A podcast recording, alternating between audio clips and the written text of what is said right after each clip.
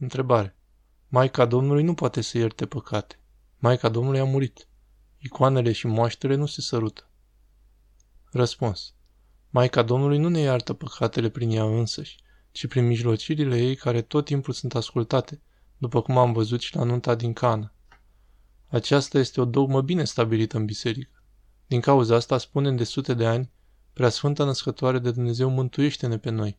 În greacă, Iperagia Teotoche Sos Animas.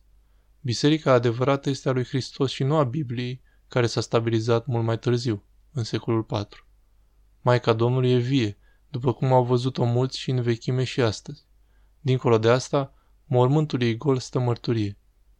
Cultul icoanelor a fost stabilit ca dogmă la Sinodul șapte ecumenic, în urmă cu 1300 de ani. Citește și Sfântul Ioan Damaschin, referitor la icoane. E posibil și pentru aceste urăciuni ce se întâmplă în ziua de astăzi și pentru care noi nu plângem să plângă icoanele în locul nostru?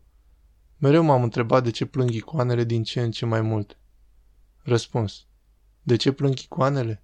E evident, situația e de plâns, după cum vezi, iar oamenii nu iau aminte. Din cauza asta dă Dumnezeu astfel de situații. Întrebare.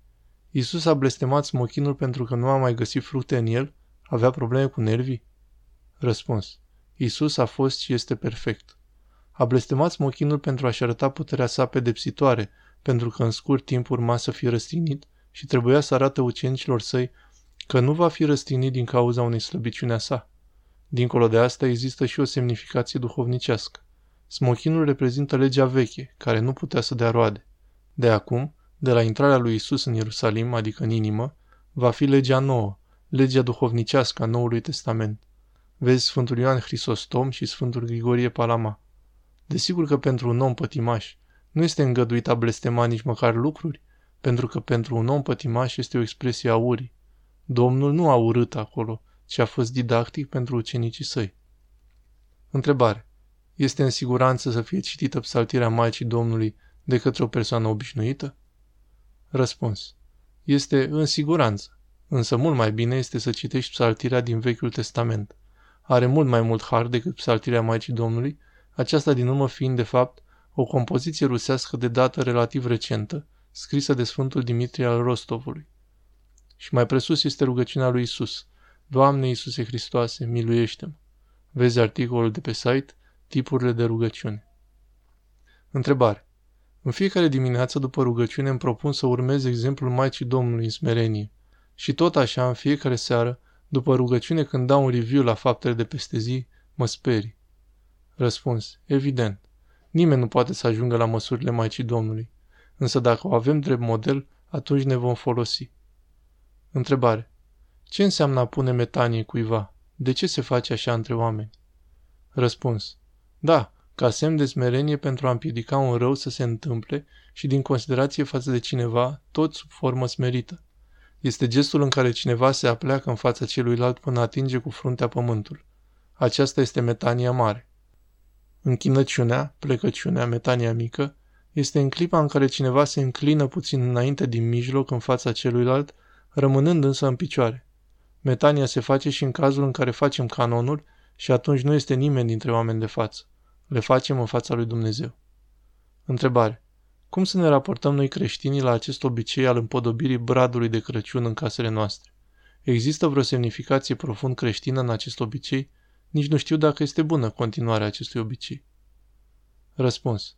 Este un obicei de origine germanică, legat de mediul înconjurător care are viață perpetuă, deci se văd tendințe păgâne panteiste.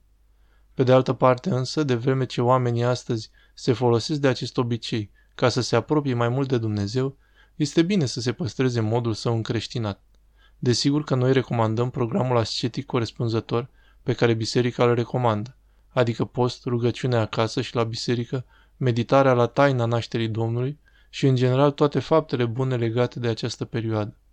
Dacă însă oamenii nu vor să se ridice la cerințele bisericii, lucru care este foarte păgubos pentru ei, noi nu îi vom forța să părăsească bradul de Crăciun, pentru că o mai rea ruptură se produce. Desigur că există și o mare masă de oameni care fac parte din programul ascetic menționat mai sus și țin și pomul. Desigur, fiecare cât poate și până unde poate. Toți ne luptăm să devenim mai buni. Întrebare. Și de ce e vina noastră că au păcătuit Adam și Eva? Nici nu eram născuți, fiecare cu păcatele lui. Răspuns. Așa este, nu avem vină. Pe scurt, dacă noi suntem fiii lui Adam și Eva, îi moștenim pe aceștia.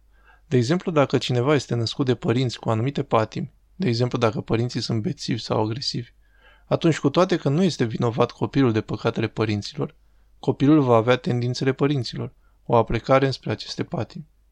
Din cauza asta se vorbește atât în societate de familia bună, de cei șapte ani de acasă, etc. La modul mult mai intens, absolut, asta s-a întâmplat și în relația Dumnezeu-Adam-noi. Nu este vorba de faptul că Dumnezeu l-a pedepsit pe Adam, ci Adam a ales să trăiască fără Dumnezeu. Acest lucru se vede plenar astăzi. Noi încercăm din răsputeri să ne creăm o societate și să ne rezolvăm problemele fără Dumnezeu. Toată istoria omenirii arată încercarea disperată a omului în acest sens. Pentru că Dumnezeu nu este tiran, cum îl cred unii, și iubește absolut pe om, în pofida urii oamenilor față de acesta. Respectă de plin libertatea de alegere a omului, chiar dacă acest lucru constituie chinul acestuia din urmă. Păcatul nu e o problemă juridică, ci una medicală, o distorsiune existențială. Aceasta am învățat-o de la părinții noștri și în, ultim, și în ultimă instanță de la Adam. Vezi articolul Ce este ortodoxia. Întrebare. Eu am văzut pe filmări în Grecia că preoții în vinerea sau în sâmbătă mare aruncă cu frunze prin biserică peste oameni. Ce înseamnă asta? Răspuns.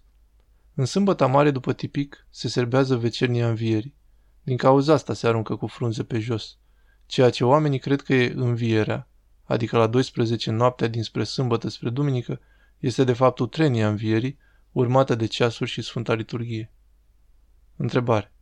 Citind și observând ce se întâmplă în jurul meu, adesea am sentimentul că sunt un fel de extraterestru, pentru că pe toate le fac și le simt anapoda de restul lumii. Pentru mine acest coșmar a fost o binecuvântare pentru că m-a ajutat să-mi reevaluez viața, prioritățile și să mă apropii tare de Dumnezeu și prietenii Lui, să iubesc natura și oamenii mai mult. Am I on the spectrum? Răspuns. Este unul din motivele principale pentru care Dumnezeu a îngăduit această pandemie.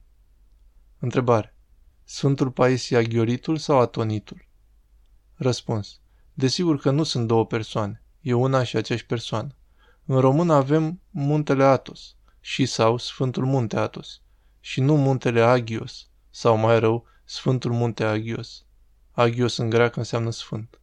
Sfântul Paisie Atonitul este formula standard de desemnare a locului și nu Sfântul Paisie Aghioritul, pentru că Sfântul Paisie Aghioritul ar însemna oarecum Sfântul Paisie Sfințitul.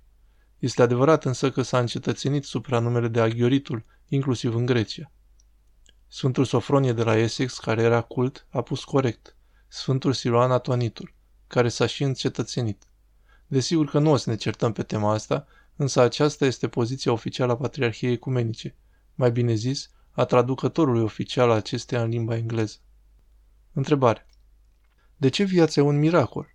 Din punct de vedere științific și de ce suntem norocoși că avem viața? Tot din punct de vedere științific. Cine vrea să-și spună părerea lui religioasă nu mă supăr, dar mă interesează de ce viața e considerată miracol din punct de vedere științific, adică apariția ținând de mult noroc.